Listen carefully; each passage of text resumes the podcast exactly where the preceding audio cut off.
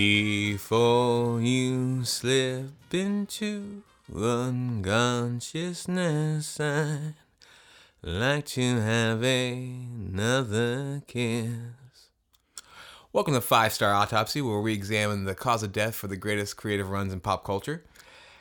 And as you tell from the top, we're talking about The Doors, the ever polarizing band The Doors, and their even more polarizing lead singer Jim Morrison. Okay, off top, all cards on the table. I fucking love The Doors. I loved them as a kid. I love them now. I think uh, The Doors get a rap as kind of a band that um, if you, you get into them and, and, you, and you grow out of them and or you realize quickly early on they are terrible and people who like them are idiots and or just have bad taste and you stay away from them and that's fine i'm not here to dissuade you of uh, your your notions that the doors aren't great that's that's a complete lie. Um, I, but I'm not gonna, you know, you that's fine. That's your opinion. I, I will say I am going to talk about how I love the Doors, and so maybe that will change your opinion, but it probably won't. You know, and that's okay. Uh, I I will explain what I love about the Doors and why they're really good for this podcast. Is that the the story of the Doors is um one of those few things in pop culture that has a, such a great narrative uh, line through it for, because of course there's an end. There's there's um there's a very uh, final uh, chapter in the Doors because Jim Morrison's death. But not only that, their um their run of albums, you know, they they end on uh I'll say a little spoiler, they end on a very high note.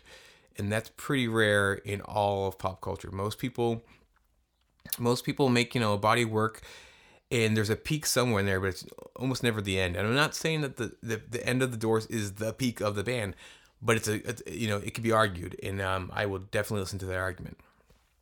So let's get into the Doors, right? Um, if you haven't, if you don't know who the hell I am, I'm Tony McMillan. I am an author, an artist, a musician, and um, uh, unabashed Doors fan. I think I got into the Doors almost positive I got into them because of the movie, the Oliver Stone movie from 1991, I think.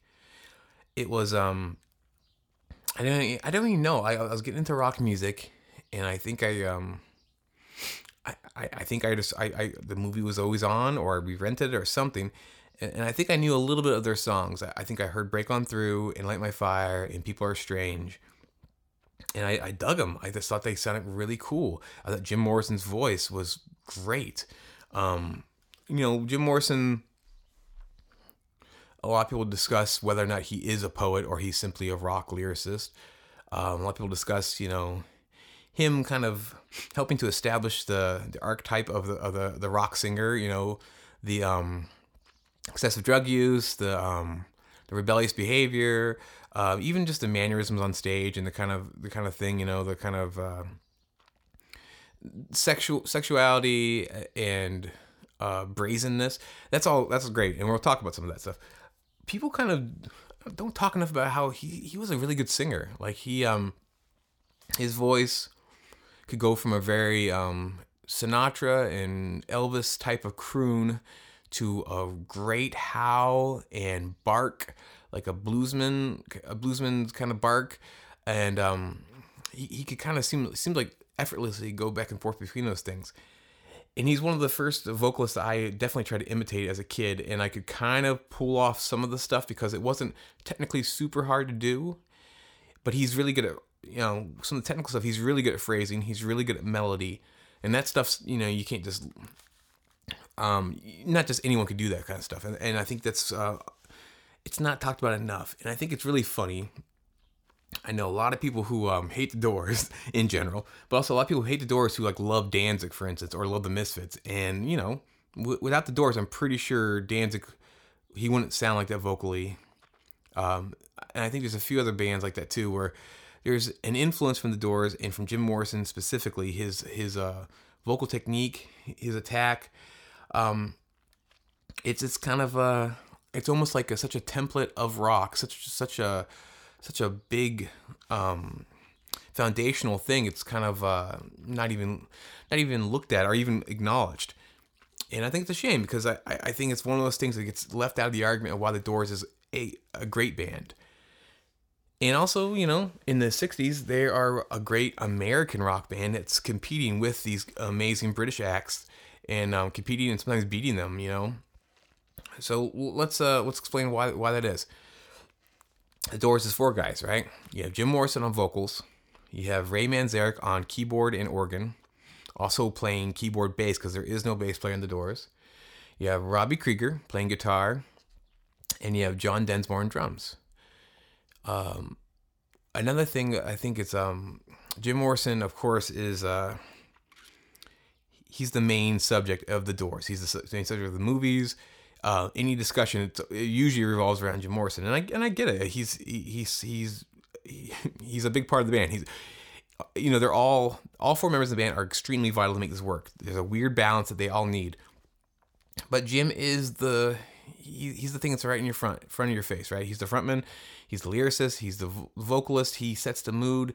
He um was one of the first things I think when they came out, it was different about this band. Was this guy, the way he wrote lyrics, the way he sang songs, his demeanor, his his vibe was it, it set them apart. So Jim Morrison obviously is is extremely important, but the other three guys, there's no Doors without these guys. The Doors is a band. It's not Jim Morrison's. Uh, it's not Jim Morrison project. It's all four guys. So let's talk about them real quick. Ray Manzarek. Okay, Ray Manzarek is on on organ and keyboard, and also playing the bass uh, with the keyboard, he gives them that sound. He gives them that 60s sound, you know? It's he's he's incredible. He's um you know, there are definitely times in in uh, in their um their catalog where he's um he he's not afraid to fucking take a solo and go on maybe a little too long here and there. But usually it's really tasteful. He's a jazz guy. He's got the blues background too. He he um and of course the doors is a very psychedelic band and so he helps that sound get very spacey get very um, introspective and, and, and just in, in, in general trippy you know Ray Manzarek is a big part of that. He's also a guy who I think in the internal politics of the band, he's Jim Morrison's equal intellectually. Jim Morrison's a very smart guy, um, and and he's you know they're both students at um, UCLA, I believe, or the, where are the film schools in LA and they met there, and so they had a um, had a rapport, and, and I think Jim could throw things at him lyrically, um, and include like allusions to different poets and different uh, pieces of literature. And Raymond Manzarek was quick enough to pick up on all that and get what Jim was going at. So I think he helped Jim achieve his vision. And with that Ray Manzarek, there's no doors. And, we're, we're, and basically that's going to be the way through every member, right? So next up is John Densmore. John Densmore is great drummer. Like he, another jazz guy, he has a jazz background. He brings in not only a jazz kind of influence, but like on, on Break On Through and a few other things. He has a bossa nova beat. He's got a lot of um, a varied taste and, and, and influences. He's also a hard ass rock drummer. Like he can he can fucking slam it.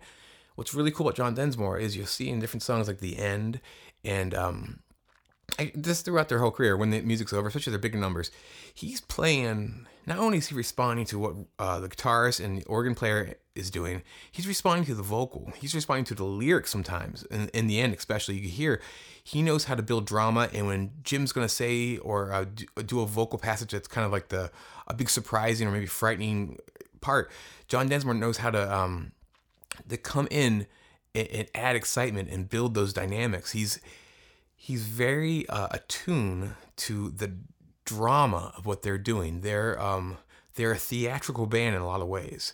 Without being so theatrical, it becomes like this big um, stage production. They're when, when, you hear live recordings, they're still very loose, and they um, there's a lot of uh, improv improvise. Ah, they improvise a lot, but a lot of their their pieces, their, their set pieces are these big theatrical kind of uh, songs where Jim can go do spoken word parts and the band can kind of simmer in the background. And John Densmore, Densmore keeps that um, exciting and he knows when to come in and kind of uh, and showcase and flourish and, and, and it all adds to the song. Without John Densmore, there's no doors. Lastly, Robbie, Robbie Krieger. Super underrated guitarist Robbie Krieger is really interesting. He doesn't play with a pick. he um a lot of influences, kind of like John Densmore. He, he's all over the place. You know, he's got, um, of course, guitar stuff. He has flamenco stuff he's into. There's some uh, sitar kind of influences all over the place, right? You just listen to the end and you can hear that kind of um, Indian sounding sitar type of sound. You know, it's a guitar. You influence on it. You listen to like uh, "Love Me Two Times." You hear the blues influence, obviously. Um, you know, and of course, it's funny. Robbie is one of those guys who a lot of times he, he'll play kind of stuff that's kind of laid back. He lets like the, the you know Ray Manzarek and the organ kind of um, get a lot of spotlight, and he lets Jim Morrison's vocal and the melody kind of get the spotlight. He's he's cool hanging back, but when it's time, when it's time for him to, to take a real solo or time to really do a really cool riff, he doesn't hold back, you know. And so like when the music's over, his guitar solo is fucking scorcher.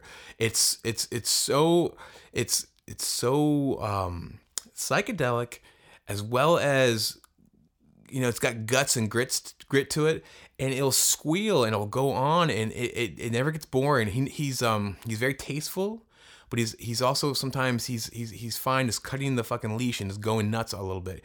Like on Backdoor Man, his solo, especially live. Oh my god, it's it's so good. It, it sounds it sounds like a, ahead of what, where this the late 60s was it sounds more like something in the mid 70s you know like his his playing it seems like he was already kind of really embracing um distortion and and and doing some stuff that you know it's almost a little Hendrixy at times and I'm I, I don't know if he was influenced by Hendrix or was this coincidence or what but um that that's a that's the Robbie Krieger I I really enjoy and of course Robbie Krieger is also the other songwriter in the band. He's the other lyricist. So Jim Morrison writes most of the songs, right? But Robbie Krieger, as most Doors fans know, he writes a lot of the hits actually. L- Light My Fire, that's Robbie Krieger. Um, Love Her Madly, that's Robbie Krieger. Touch Me, Robbie Krieger. Um, almost every album, he's got one track at least that's like a hit single. He's he's like their secret weapon, and I love that in bands when when there's you know one component like a lot of people don't know about, or you kind of always forget. Oh yeah, that's right. They have this guy who does this thing sometimes, and it's always good. And Robbie Krieger's kind of like my um as a kid, he was of the first times I was like, "Oh, that's interesting. I didn't I didn't know that. I didn't know like and it it adds a lot to the band. Obviously, he um you know, he has these hit singles which helps him give a little pop edge to some of their artier uh, weirder stuff. But it, it it's it's also just kind of fun to know that um if they need if they need something Jim can't, you know, can't provide everything they have, Robbie Krieger's right there and and from what I heard is Jim Morrison was very um, welcoming, especially after he uh, Robbie Krieger provided Light My Fire. He was very like embrace he embraced Robbie Krieger being an addition to the band's songwriting because I think he's like, you know, it's it's a tough thing to to have to um, write lyrics for every song on all these albums. So you know, a lot of bands I think thrive on competition, like the Beatles kind of did. Um, the Doors it didn't feel too competitive. It felt more like Jim was cool with Robbie doing his thing because his thing was was a sort of a, an element that Jim maybe um, wasn't as good at the kind of pop pop angle, and of course Jim's singing everything, so it's not like a, a huge um, competing thing in a way. It just kind of adds to things. So these four guys, they make the Doors. The Doors have one of the, the one of the greatest debuts in music and just in pop culture in general. It's I'm like hard pressed to think of like a better debut. So not only is it jaw dropping, I'm gonna say this is this is their masterpiece actually. The Doors, the self-titled album. This thing, a lot okay, a lot of bands from this era are, are you know they're, they're, the greatest bands of all time, right? It's the late '60s. We're talking early '70s. Um, a lot of these bands are they're they're what we built rock on, right? But a lot of them don't start um, fully formed. They don't they don't start um, as strong as the Doors.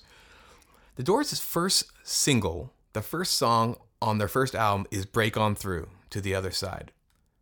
That's the fucking mission statement. This band not only were they fully formed, they, they encapsulate everything they want to set out to do, everything they're about, everything they're gonna be about, even if, even if they change, it is all distilled down to this pure essence of the message of Break On Through. not only lyrically, but musically. This thing, it's uh, you know, I I often kind of play like little mind games with myself, like what what is the ultimate rock anthem? And there's, there's different contenders, but you know, I'll, I'll say this: there's break on through to the other side, and there's jumping jack flash, and I don't know which one better crystallizes what rock is about. Break on through, you know, that riff, which uh, it, it it's a, almost like tequila, you know, the dun dun dun dun dun dun dun. dun. It, but I think it's actually ripped off of. Uh, I think Robbie Krieger said he he ripped off or was really influenced by. Um, it's like the Butter something band, and it sounds. I listened to the song, and it's yeah, it's there, but it, you know he adds a lot to it.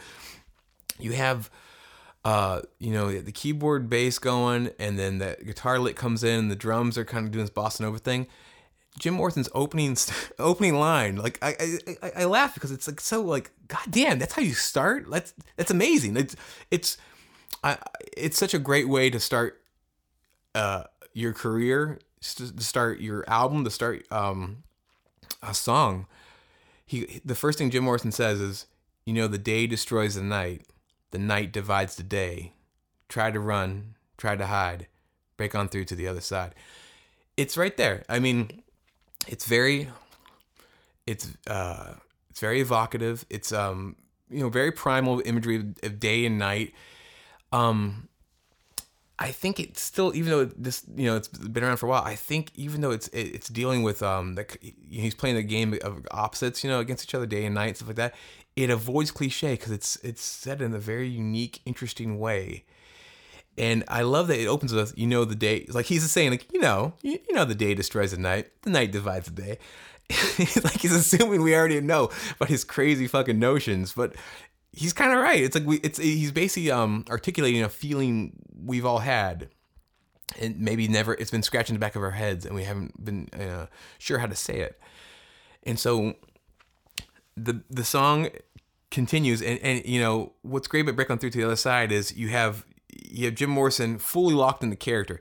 You have that croony voice. You have these really uh, they're they're dark, but not um, not boringly one dimensional lyrics. Like there there's always a dark kind of luster to them.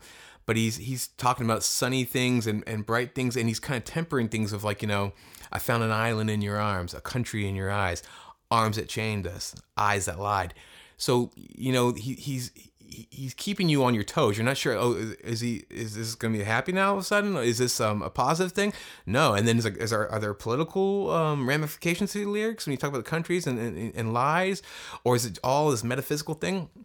It's there's not a lot of answers, and that's what's part of the power. But what's also happening is Jim Morrison is showing you vocally, like he can do this really uh, mellifluous uh, vocal melody. It's very he's nice, rich baritone, he's very creamy, and the melodies kind of swims around and you follow it. But then it comes to the chorus, he's kind of he's barking that thing, and then by the end of the song, he it builds his crescendo of like the whole band is just wailing, he's saying yeah, yeah, yeah, and it, he's screaming it, and he sounds wild, and that's the first hint of like oh, like this band you know, for for a band for keyboard player, they're they're gonna go fucking nuts. Like they're gonna outdo the Stones. They're gonna outdo Cream. Like they're they're gonna be they're gonna be raucous or raucous. You know, it's it's gonna be it's gonna be something that um, your parents aren't gonna like. And not only that, like it, it's it's gonna be just animal, even though it's very intellectual. So it's it's the perfect marriage. You know, like the, the band the, the Doors band name is from a William Blake thing the, with the marriage of, of, heaven and hell you know the doors of perception are cleansed and there's an Aldous Huxley thing that took that. But anyways I always think about like, the marriage of heaven and hell. That's what this band is. The dynamics of light and dark day and night um, intellect animal. It's it's all right there. It's all in there in the first fucking song. I mean it's it's hard to know where to go from there. And the band continues. The first album, um, it's perfect, man. Even the songs which you might say are throwaway, you know, like um, I looked at you. It's fucking great. I mean, maybe it's not saying a lot lyrically, but it's such a groovy fucking tune. And you know, if that was on another album, that might be the highlight. But th- on this album, it's just like you know, it's like it's like the lessest one one of the lesser songs. still rules. Um, one, one of my favorite songs, what I opened this uh, this episode up with me singing was um, the Crystal Ship, the song three. Opened with Jim Morrison's vocal. This is one of his best uh, lyrics, one of his best vocal melodies.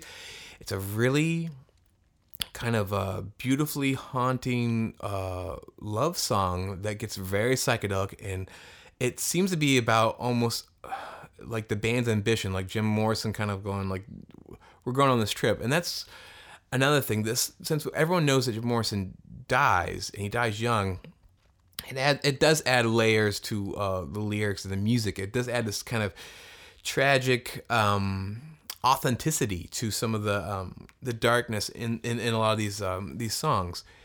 And I, I don't know. I don't know when this band came out if that was not, a, you know, when he was still living, if um, these these songs felt that um, evocative, in, in at least in that way. I don't know, but um, you know, you can't not think of them now. It's like the Kurt Cobain thing. It's like it it just adds that little layer of like, uh, he fucking meant it, I guess. You know, like like he meant like you know the palace of of was it was it uh the palace of wisdom is the, the road to excess leads to the palace of wisdom. It basically means like go fucking crazy, have all the sex, do all the drugs, have all the experiences.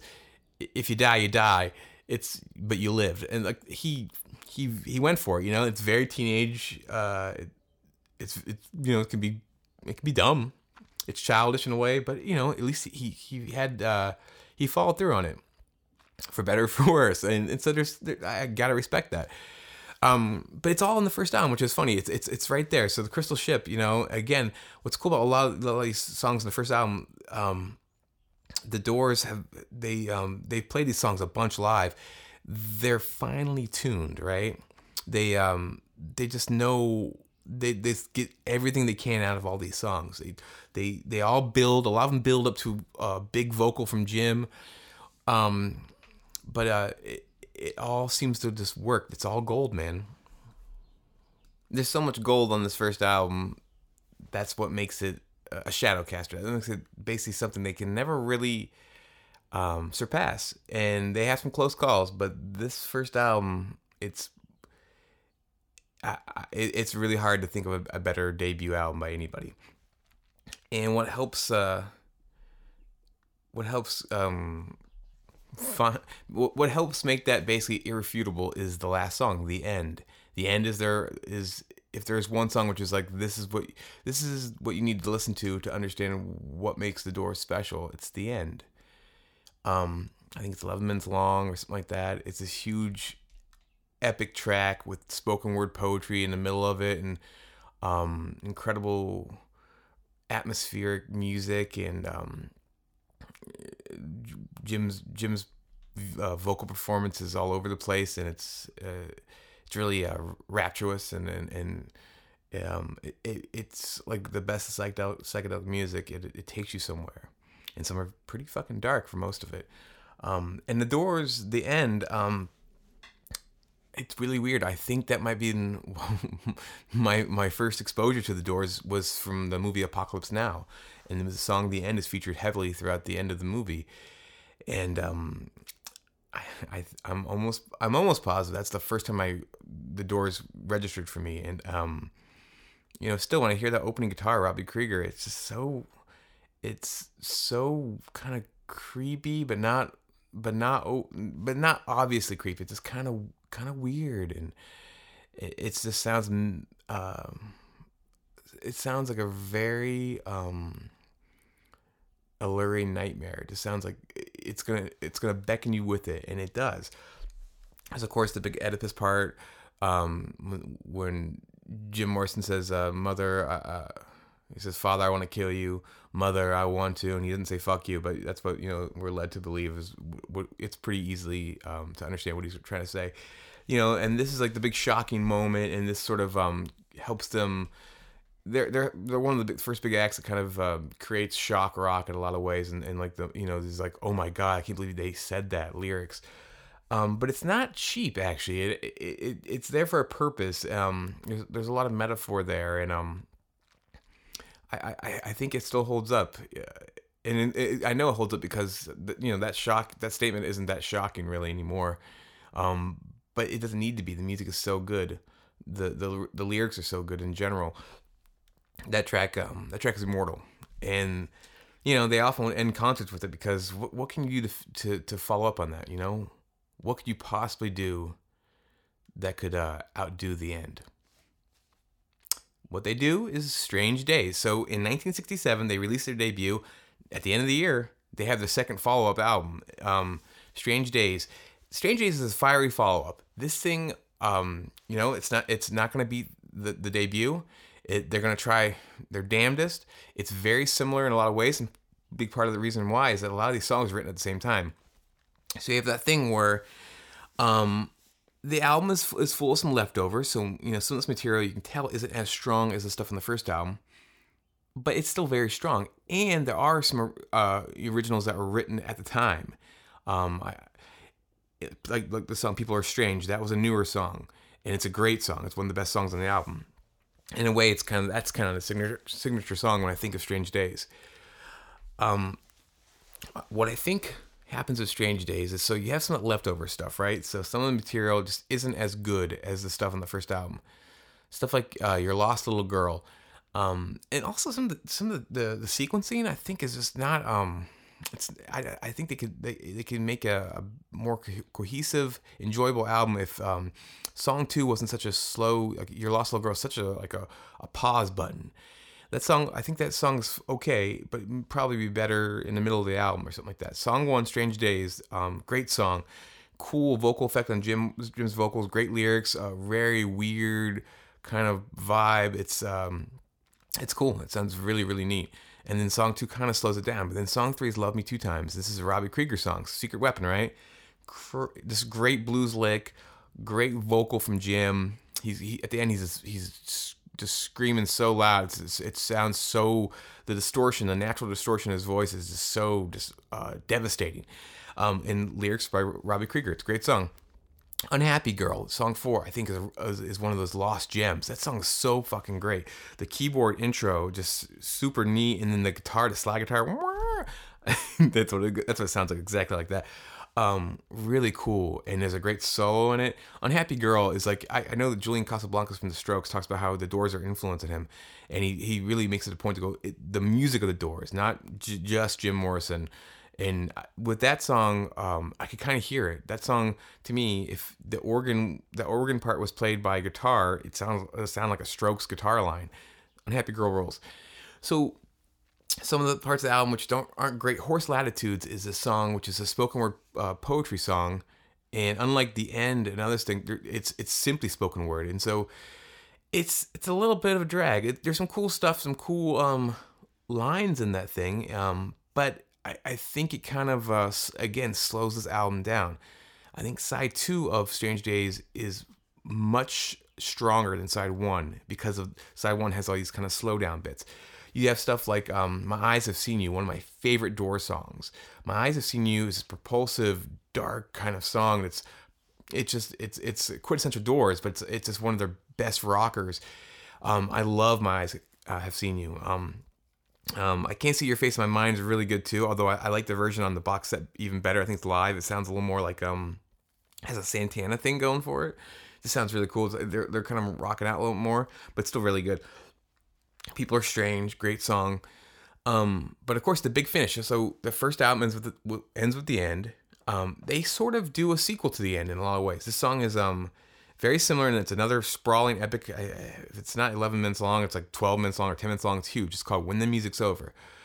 Um, and of course, it's you know the end is the end, so nothing's gonna top that. But this song is fucking great. It's one of their um, best songs. It's um, Jim's doing spoken word poetry in the middle of it again. Um, but there's a really strong melody, great lyrics, blistering solo from Robbie Krieger. Um, whole band is at, at the top. John Densmore just like playing off of Jim uh, with the spoken word stuff, and there's this great part where he goes, "We want the world and we want it now," and he repeats that now, and then there's a little almost like a whisper now, and then it just this incredible scream, and that's I think um, that scream is when you uh, Jim is the first album he goes nuts, but the second album that scream is like him really showing you like, oh, I've been kind of uh, holding back a little bit, and then like subsequent albums you'll hear more of that, and if you hear live stuff, like he is, he just sounds like possessed, and I, it's incredible, such control. He has such a a laid back, rich baritone for for when he wants to, and then he just has this screech, this natural distortion he can do, and um, his voice will crack, and it just it just sounds it sounds so dilapidated in the best ways possible. And of course, you know, by the end of the career, his voice is already sounding like it's pretty ragged. I don't know if he would have recovered um, vocally, but um, from all those crazy howls and shit like that. But hey, man, it's it's a beauty to behold, and that's kind of the Doors in general. You're watching this thing disintegrate. I guess you know, enjoy the firecracker it goes off. So Strange Days, great follow up. I mean, it, it, it can't beat the first one, but I, in my opinion, this is their second best album. There's a there's going to be a, a, third album which is a really close contender for second best album, but I think Strange Days, pound for pound, this is the second best one. Same year, 1967. So the next year, what do they do? They do something really interesting. I think, uh, unless I think of a better name for this, this is going to be kind of uh, this is the run continues, but this next entry is sort of like we're going to call it um, the next episode this is when an artist kind of um, they're not growing enough to really make a, a departure from their earlier work, but it's not um, an improvement upon that earlier work either. It's not like they've done the same thing but done it even better. They're kind of doing the same thing again, and it's um, beginning to have diminishing returns, but it's good enough to not destroy their run. It's not a dud, but basically this is usually like the sign that the, you know this run is going to come to an end unless this artist really shakes it up or, or or just figures something out you know? So the next song the next album is called waiting for the sun. Uh, waiting for the sun is a is a, a good album. I, I, like the waiting for the sun. It's just it's it's a drop off from the first two and you can tell they're um they're still using some leftover songs from that initial period of uh, creativity which kind of spawned the band in general and you can tell this is you know this, these are the ones that they skipped twice now so they're just not as good. And so the original songs some are great. The, the, when i say original i mean the the um the newer songs. Some of the newer songs are really good and some are just okay. And the band is trying a few new things but uh, it's not a radical departure. So you open with hello i love you. Hello i love you is a really good uh, pop rock song from the doors. It's, it's, it's kind of reminiscent of the kinks um, all day and all the night. The Doors actually said that they they they're trying to rip off Cream's um, uh, I've been waiting, Sunshine of Your Love. It, it's similar, right? But the vocals different, the melody's different. Um, it's cool. It's a good track. It's um, but it's already kind of um, it's not really, it's not up to the first two albums. And I think what happens is the first album. Not only is it like their best collection of songs, there's this sort of um, the break on through as the as opening mission statement and the end as the the final statement. There's this there's this tone and direction of darkness. They never really surpass that, and that it's sort of like um, later on they, they kind of branch out and they try different things, but um, they're they're they're at their best when they are kind of these um. uh, what, what erotic politicians, but you know, it, it's not really about that. It's it's more like politicians of darkness. You know, that's really that's them uh, firing at all cylinders. So in Waiting for the Sun, they really move away from that. They have a, more of a pop sound than they ever had before in some spots. And it, it works out. But there's stuff like, you know, um, my wintertime love, which is fine. It's it's a fine little pop song, very cool 60s stuff. It um it just feels like a, a little fluff, fluffy compared to the rest of their stuff. You know, like lyrically, not saying too much. Um, I will say Love Street, the second song, is one of my favorite Door songs of all time. So that's extremely poppy in a lot of ways. They're really cool lyrics, great melody, it's so laid back. Um, I love Love Street. And, you know, the word love you see start kind of popping up more and more. And the Doors, in a lot of ways, they're, they're, in the midst of the 60s, right? They're power, uh, flower power, and all that stuff. They're kind of always presented as the antithesis of that. They have plenty of songs about love. They they have sort of that kind of uh, mentality. They usually counter it with some of their darker uh, thoughts, but um, this album in a lot of ways is them um, this is them at their brightest and they're most you know they're a California band and what they also for me they kind of the first thing that packages this dark California thing, which I'm obsessed with. You see my work, Serious Creatures. Uh, it's it's about California, about the dark side of California, because California is this golden, sunny thing. When there's Hollywood and all this thing, it seems so optimistic. So of course, the dark darker parts of it sort of um, they they they stand out even more in contrast. And Doors kind of figured that out. And so on Waiting for the Sun, you know, there's there's a lot of bright spots, but then you have to like Unknown Soldier. Unknown Soldier is a really interesting song from them. It's a it's a anti uh, war statement. It's anti Vietnam statement. Um, it's almost like they uh, figured out how to do one of their big theatrical numbers, like the end or when the music's over. But they they they um they cut it into a, sm- a small pop sized nugget, like a three four minute long thing. They just kind of truncated it, and it's cool. It, it does it does work. I like Unknown Soldier. Um, there's stuff like Spanish Caravan, which is really interesting uh, guitar wise. Robbie Krieger's doing some cool shit. But again, lyrically, that one's not really. Um, I feel like Jim's not really bringing uh, everything he could to a, a song like that, the piece of music like that. Um, um, but the album, basically, this album is close to breaking up the run in a lot of ways when I think about it. But then it ends with five to one. Five to one has got to be in the top five um, Doors songs. It's it's it's maybe it's proto metal in a lot of ways. It's so hard hitting. Jim's vocal. This is him recording. I, I believe he's like shit faced when he recorded this, like super drunk, and he sounds he sounds he sounds unhinged. He sounds uh he he's all over the place. He, at one point he actually is kind of behind the beat and it kind of still works and he comes back and he then he comes back to where he kind of should be um it all it all it all works incredible lyrics this is very much um wanting the youth culture to kind of rise up and take over and and, and take over the world basically it's sort of the promise of uh, when the music's over uh, we want the world and we want it now he's showing you and he's also kind of uh, which i always like about jim morrison's lyrics it's not this sort of um, utopia uh, message where the young are always right and hippies have the are going to be perfect. He, he's already aware of how fucked up things can be and, and are going to be in the corruption that's inherent in any sort of system. And that's in five to one. And it's also this incredible, this incredible beat. Um, and it's been sampled, I think, by uh, it's either Jay Z or Nas. One of their one of their diss tracks to one another. It's sampling five to one, but it's like boom, boom, boom, boom, bum bum bum bum bum. That's great, right? So that's been sampled. The guitar line from Robbie Krieger. That's been sampled by or sampled. That's been um, basically ripped off by Kiss, um, by Pearl Jam for Alive, um, a bunch of other um, tracks. It's this song is it, has cat it, it has made such a big ripple. Great song. Jim Morrison just going nuts with this thing. Um, at the end, he's just like get together one more time. He's just screaming it, and there's like this cool, creepy, droning backing vocal doing it with him. Um, and then, then you have to, he has this creepy fucking laugh he does, and you know, there, you know, I, I, I like, I love when there's actually authentic laughs in songs, and I don't know if this one is or this is simply like him, you know, it's part of the song, because I don't think he does it live usually. He doesn't do his crazy laugh, but this laugh sounds so demented it sounds real. It sounds like a really drunk person who has a really fucked up joke that they're not even saying, but they're just laughing to themselves. It sounds like what you imagine the Joker would sound like in real life.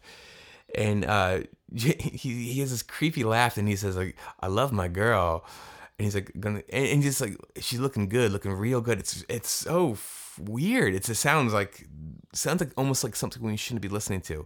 And of course, this song is also um, this the recording this is incredible right there's also recordings like when later on in a couple years when they um they play florida and they have this huge riot and supposedly jim whips, uh, whips his dick out and there's you know there's this mayhem it's during this song or i'm sorry it's not during this song but uh, this recording this song is a few songs before the things fall apart and jim uh, in the middle of the song just goes you're all a bunch of fucking slaves and he starts ripping into the audience in this really confrontational like ugly way and some of the things he say he say he's saying are are are true, you know. And some things are, if they're not true, they're um they're said in the worst way possible. He's trying to he, I think it's sort of like he's just pissed off and he's just picking on the audience, but he's doing it in a way where he's like, yeah, some of the things he's saying are true. Like you know, we're all we're all you know addicted to money and and we're um, living our our lives out of fear and all this kind of stuff. But of course, you know, it's easy to say that, Jim. When you you know you hit the jackpot, you're fucking you know get, you get to just drink and go crazy and make art, you know. So, but that's kind of the dark side of, of Jim Morrison and the Doors, and that's part of the story, you know. And so this song, this is like, uh, especially on, an album of a lot of the kind of like fluffier, brighter stuff. This one kind of comes out of nowhere and just takes your head off. Five to One is fucking great, and the Doors are really good at ending their albums. Usually, they have um, a lot of them end with big epic numbers. This one's not like an epic number in length, but um, in subject matter and just uh, approach, it's it's incredible. So five to one saves this album, saves the run, three in a run, three in a row rather. Even though it is kind of the next episode, it just feels like, okay, so the doors are here, are the doors again. Welcome back, you know. So on the fourth album, the next one, um, the Soft Parade, the Doors sort of kind of I think are aware we we we were kind of in a rut a little bit. We, we need to change it up. We got to try something. We got we got to grow. Unfortunately, I don't think they grow in the right direction, and this kills the run. The Soft Parade, the fourth album, um, the Doors try to incorporate a lot of horns in a sort of a jazz kind of thing on a lot of the songs. And they've always had jazz influences in their music, and with the especially the um, the piano and drums and guitar interplay. Uh, it's always been there, but the horns they're they're going for something a little different. And at parts, it, it does work. Like the song um, "Touch Me" was a big single. Robbie Krieger wrote it.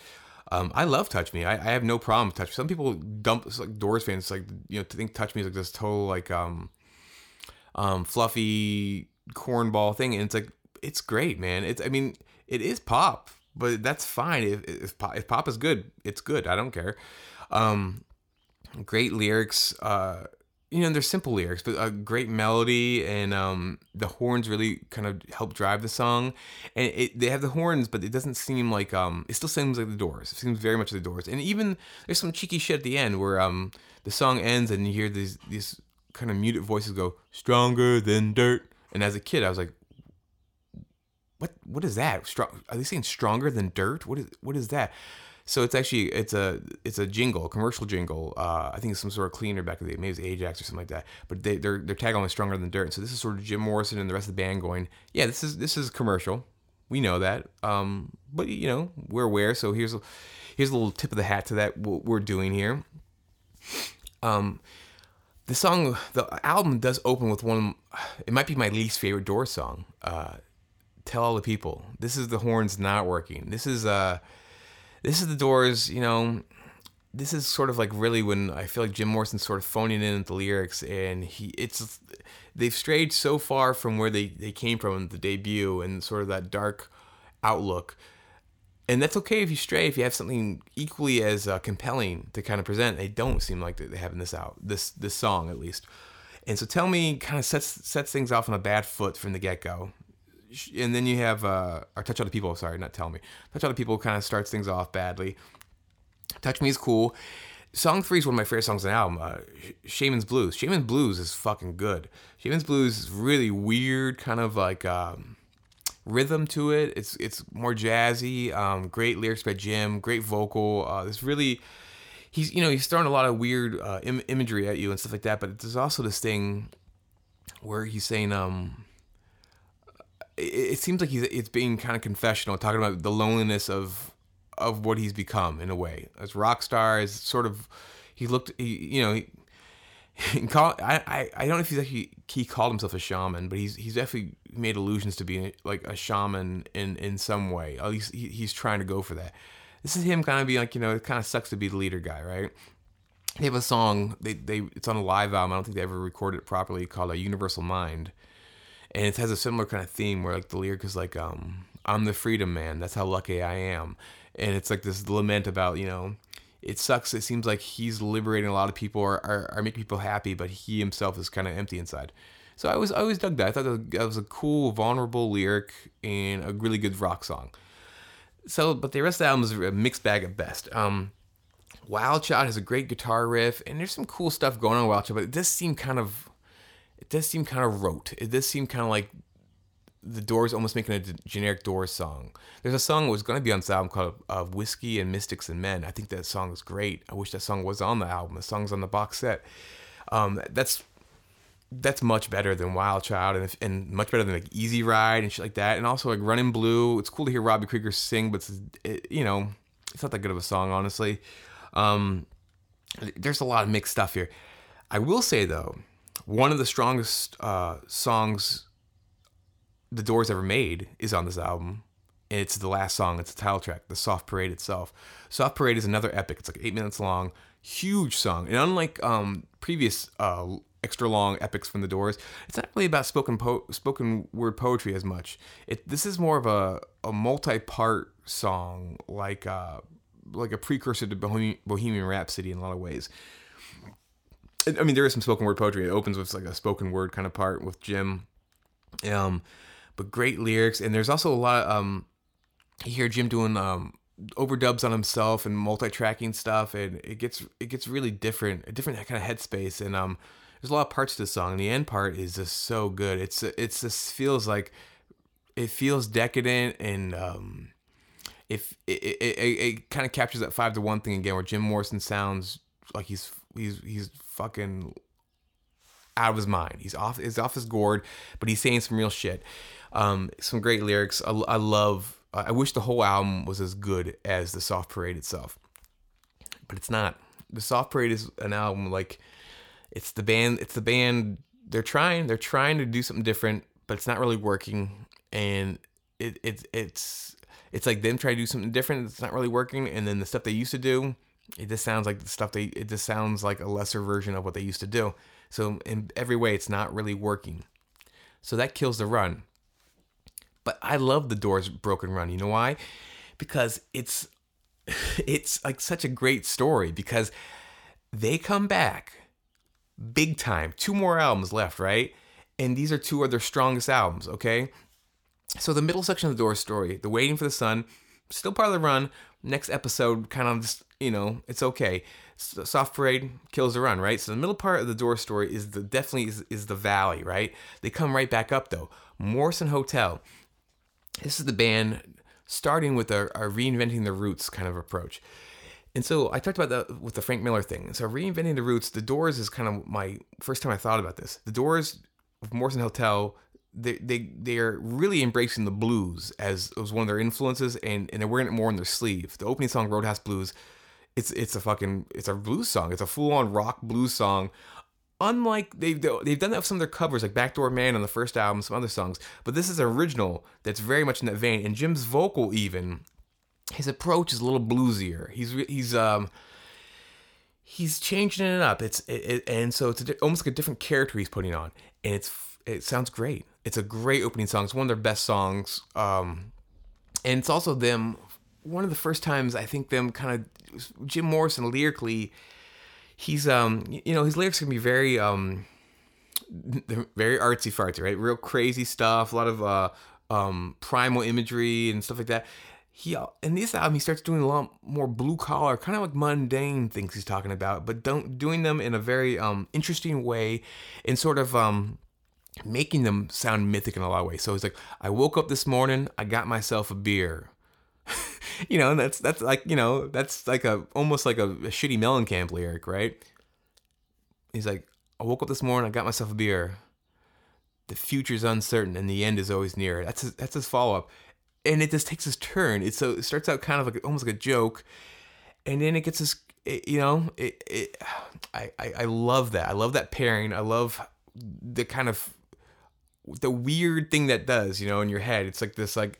He's like this. He sounds like some dude works at a steel mill who's also uh, William Blake poet or something like that.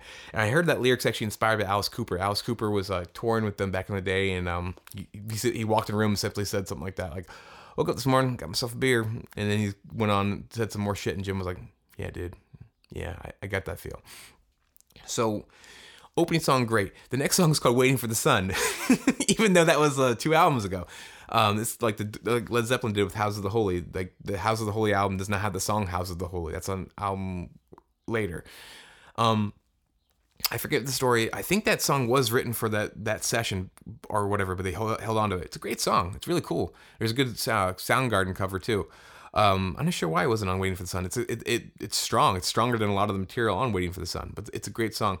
Um, the next song, uh, "You Make Me Real," cool, cool track. Great piano. This is again them kind of doing a, more laid back bluesy thing. Um, good stuff. So this album, in general, the one thing they they still have kind of lost that dark edge from the first album that carried on to Strange Days, and it kind of get less and less and less. They've lost a lot of that still. There are spots when it kind of comes back, but they've replaced it with sort of um like that kind of blue collar blues thing, right? And it's mostly working for them, you know. The song "The Spy," really good song, really great guitar work from Robbie Krieger.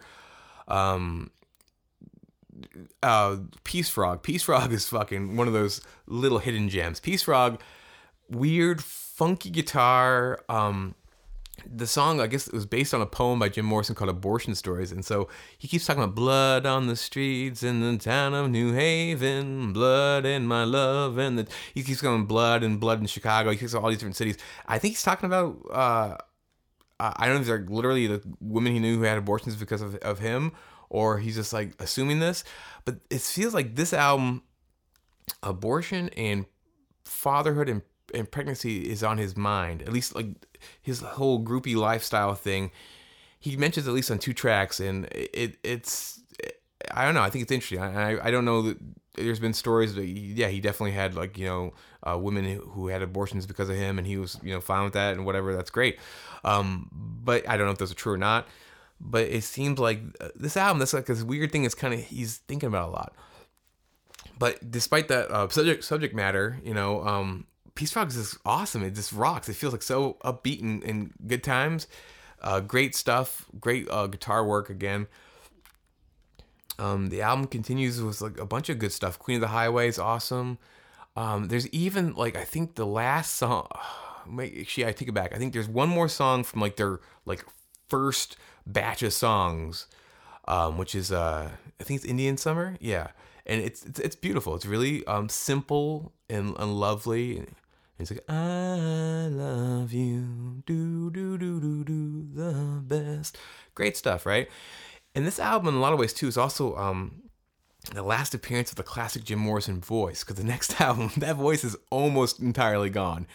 Uh, whether it's just like it was a, a rough couple of weeks when they recorded that the last album, or or he blew out his voice, or what.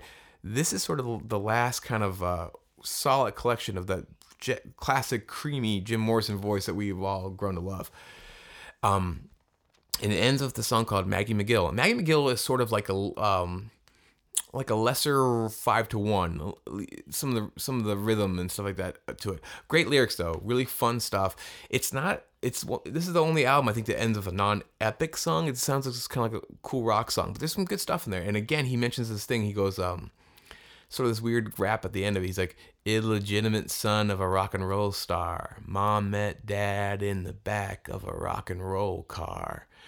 And uh, that lyric uh, helped inspire one of my uh, my first book, uh, Nefarious Twit, in a really weird way. Um, I, I, I don't know. I think he was just simply thinking about you know, I, maybe I have a fucking kid out there. I don't know. You know, he, I'm sure he he um, had plenty of sex, and most of it was I'm sure all of it was unprotected. so who knows? Um, but that's a good. It's a good song. It uh, kind of it it does sort of encapsulate what Morrison Hotel has. These great Roadhouse Blues, great bits, right? These these great chunks.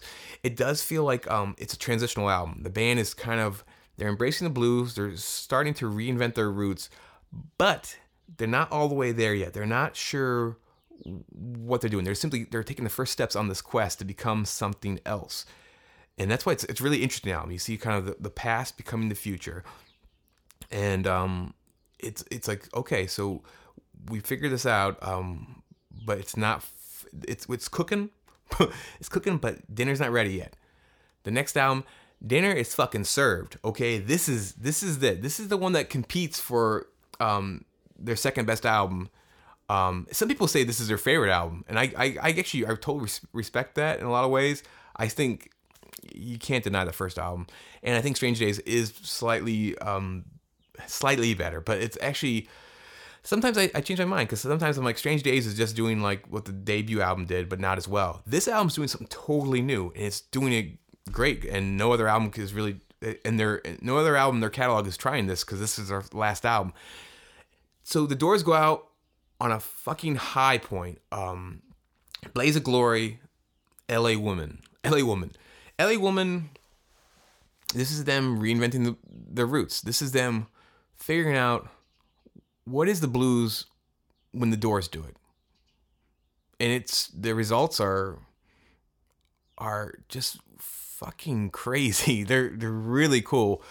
Um, opening song is called "The Changeling," and the Changeling, Jim Morrison's almost doing like a someone like James Brown kind of uh, vocal stuff. Not actually the way he's singing it, more like the stuff he's saying. You know, he's like "Get loose" and because it's kind of funky track, and it's it's a really cool song and great lyrics. You know, and he has he opens up it, it, the whole album.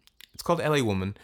Um, a lot of it seems to be like he's talked about Los Angeles before. You know, they're a LA band, um, but this album, almost every song kind of mentions LA or you know or California. In this first song, he's like, um, "I live uptown, I live downtown, I live all around." Hope you like me sing. I'm singing this whole fucking um episode. But he's it opens up great, you know. You're like, okay, so that's what. And the first thing you notice too is that Jim's vocal it sounds a little different. So this album they recorded they um they produced it themselves mostly. Um, Bruce Botnick, I think, who's the engineer for most of their other albums, he became the producer or co-producer with them. They didn't have Paul Rothchild who who uh, produced the rest of their albums. Um, and so it sounds a little more raw. It sounds like uh, it's it's you know it sounds like they recorded it in the garage, and they kind of did. Um, famously, Jim Morrison recorded his vocals in in the bathroom sitting on the toilet. Not that he was taking a shit. Uh, he might have been, but I don't think he was. Uh, but that was the best place for the acoustics to get the vocal. It, it, sounded best in the bathroom, so that's where he was. They, they had a cable run up the stairs, and he was in the bathroom doing his thing, while the rest of the band was downstairs rocking out.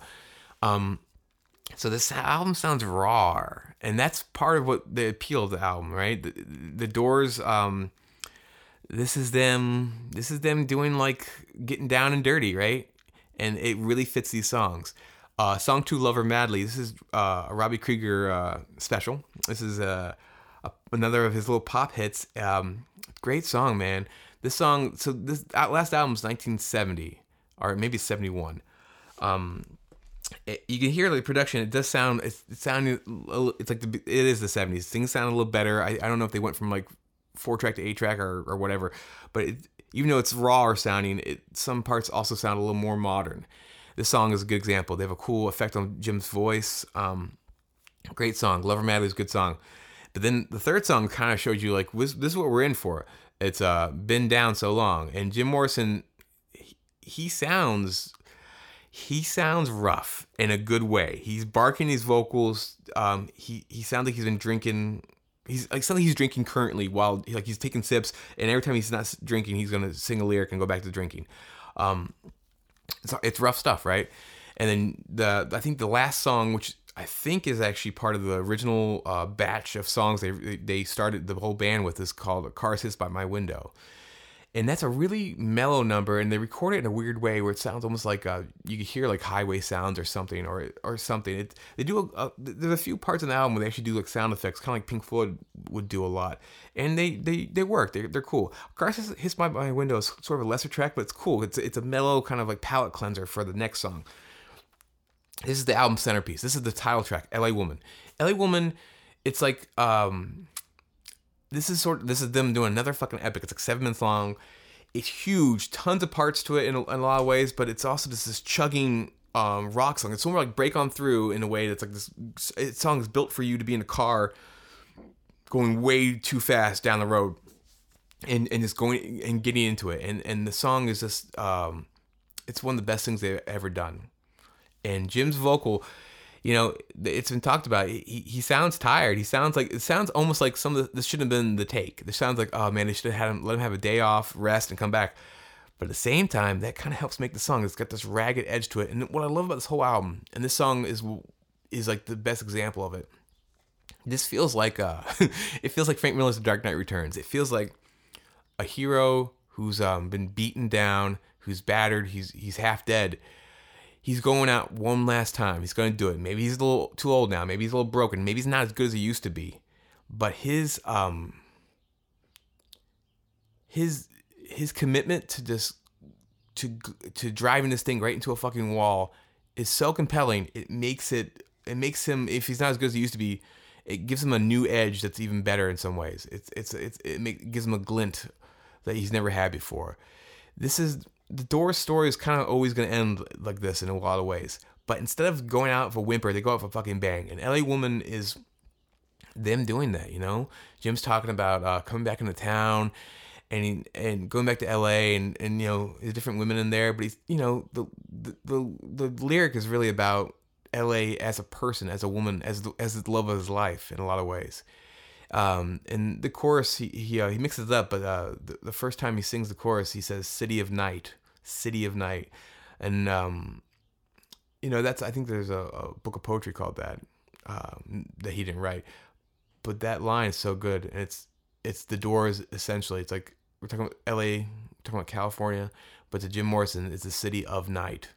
It's it's the darkness. That's what that's what he's here for. That's that's where he comes from and it keeps on going. And then the middle part, um, there's this break, this breakdown, right? I think John Densmore, the drummer, kind of thought of like, we should slow down, guys. And they slow down, and Jim starts into this weird, awesome, like blues mantra thing. He says, "Mr. Mojo Rising." And so you find out Mr. Mojo Rising is an anagram for uh, Jim Morrison. You, you mix the letters around. That's a spell. He, he was doing it one day, and he mixed up Jim Morrison. He got Mr. Mojo Rising and he's chanting it and he's just screaming it and screeching it and the music keeps building with it and keeps going up up up up up.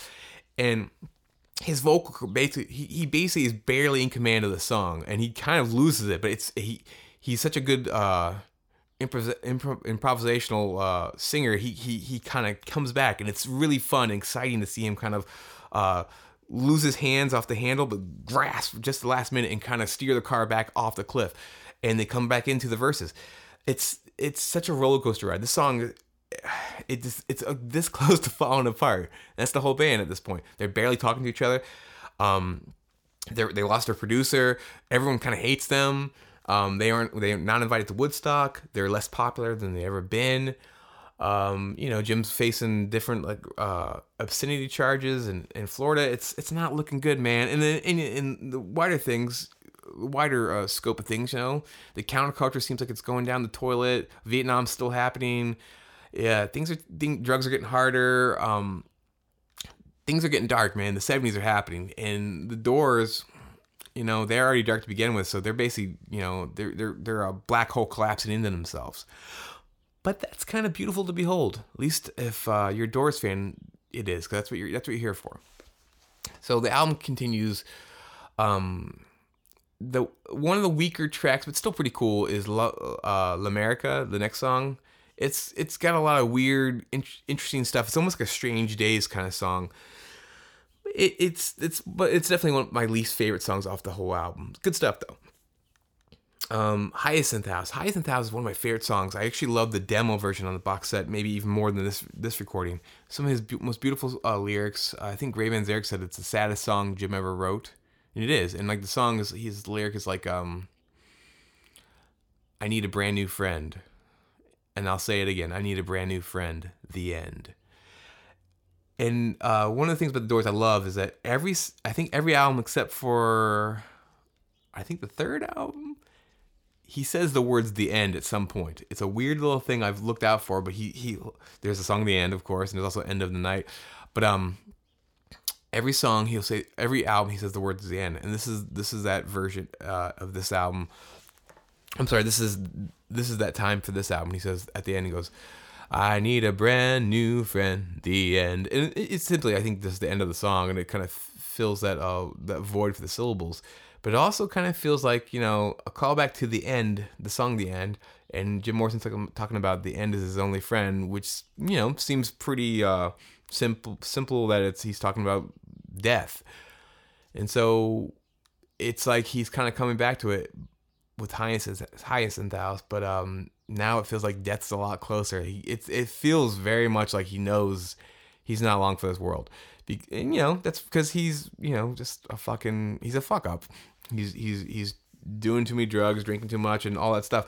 You know, I'm not gonna um, I'm not gonna lament that part of it. It seems like he's very self-destructive, but at the same time, yeah, it, it's it's it's a bummer, but it's also kind of the way he's putting it. Very uh, it's very beautifully put.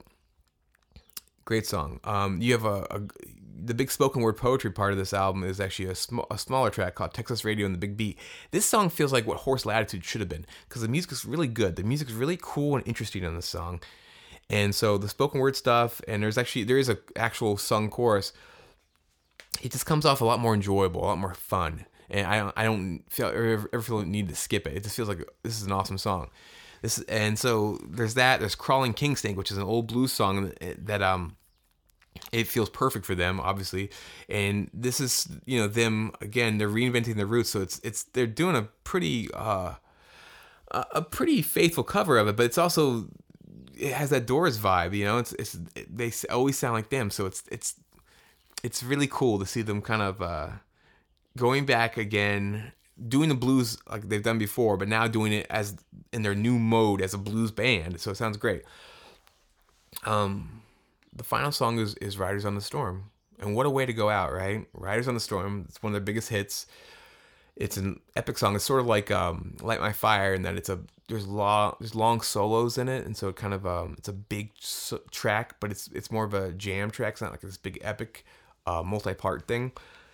It's also really groovy, great lyrics. Even though there are also some lyrics, which yeah are bad. And it's back to Jim Morrison, the whole thing about how American poet. That those words have like ruined the legacy of the Doors basically because everyone just hates Jim Morrison for, for uh, being referred to as that, uh, and it seems really pretentious. And so yeah, so you, you, people I think dissect his lyrics a little more uh, thoroughly, or um, uh, I guess yeah, thoroughly, or, a little more uh, brutally than they would like John Lennon or Paul McCartney or any else of like that ilk. And so like just lines in here. He's like um like an actor on a loan, a dog without a bone, riders on a storm. I actually like the the actor on, with on a loan thing. I think that's kind of cool. Dog without, without bone, that's not so great. And uh, there's other stuff, but there's also cool lyrics like uh, you know, the killer on the road. His brain is squirming like a toad. Take a long holiday, let your children play. If you give this man a ride, sweet family will die. Killer on the road, love it. And also that's another callback to the end. It feels like the killer um, he mentions the killer in in the end, and it feels like this is not like a coincidence. It feels like that's that's part of uh, he's kind of calling back. He's kind of this is it feels like this if the if if um, Jim didn't die, it feels like the band would have broken up anyways. This is like a this feels like a final statement, and um, I think that's really tricky to do and do well. Is if you kind of are trying to make a final statement, it, you might be kind of trying to make an ultimate statement, and most of those seem to be uh, poised to fail from the get go. This works because they're doing something new, and it's it also just feels organic. It just feels like yeah, this um, it's weird. It's like the band embraces something new. They they reinvent their roots. They become a blues band, and in doing so, they they re uh, discover that darkness, that dark edge they had from the first album, and this is the closest they come they come to reclaiming that in a lot of ways. Um, and it, it, that's like the fire of the band, and so it's it's there. And so Riders on the Storm, it ends on this really cool. It's actually pretty mellow, beautiful uh, tone, but it got has a that that kind of dark vibe underneath it. And you hear the rain sound effect. It's just it's it's it's wonderful, right? And that's how the band ends. The the, the band ends on that note. Um, Jim dies. Um, I I believe, if not less than a year after the album comes out. It might be like a few months after the album came out. Um, the band does try to uh, do a couple albums without Jim, uh, other voices and stuff like that. You know, but they don't count. And and even though they're called the Doors, I, I don't think even when CDs became a big thing, that the band didn't try to push those back out on CD. They kind of let it go. They knew like, hey, Jim Jim without Jim, there is no Doors. Even though we're a great band, they, they should have found another singer and actually um, changed their name like fully and, and embrace something totally different if they wanted to continue playing together because they're great players and they're a great band. Um, but they didn't really do that. Uh, the Doors story ends with LA Woman, and it ends in a magnificent fashion. I that, that's why I love this run. This run, it's a broken run, but it's a perfectly broken run. It, it it's a complete story. You open with this incredible in, introduction, right? Um, it's like a hero's journey. The, you know, you come on there. There's the call to adventure, right? Strange Days continues that.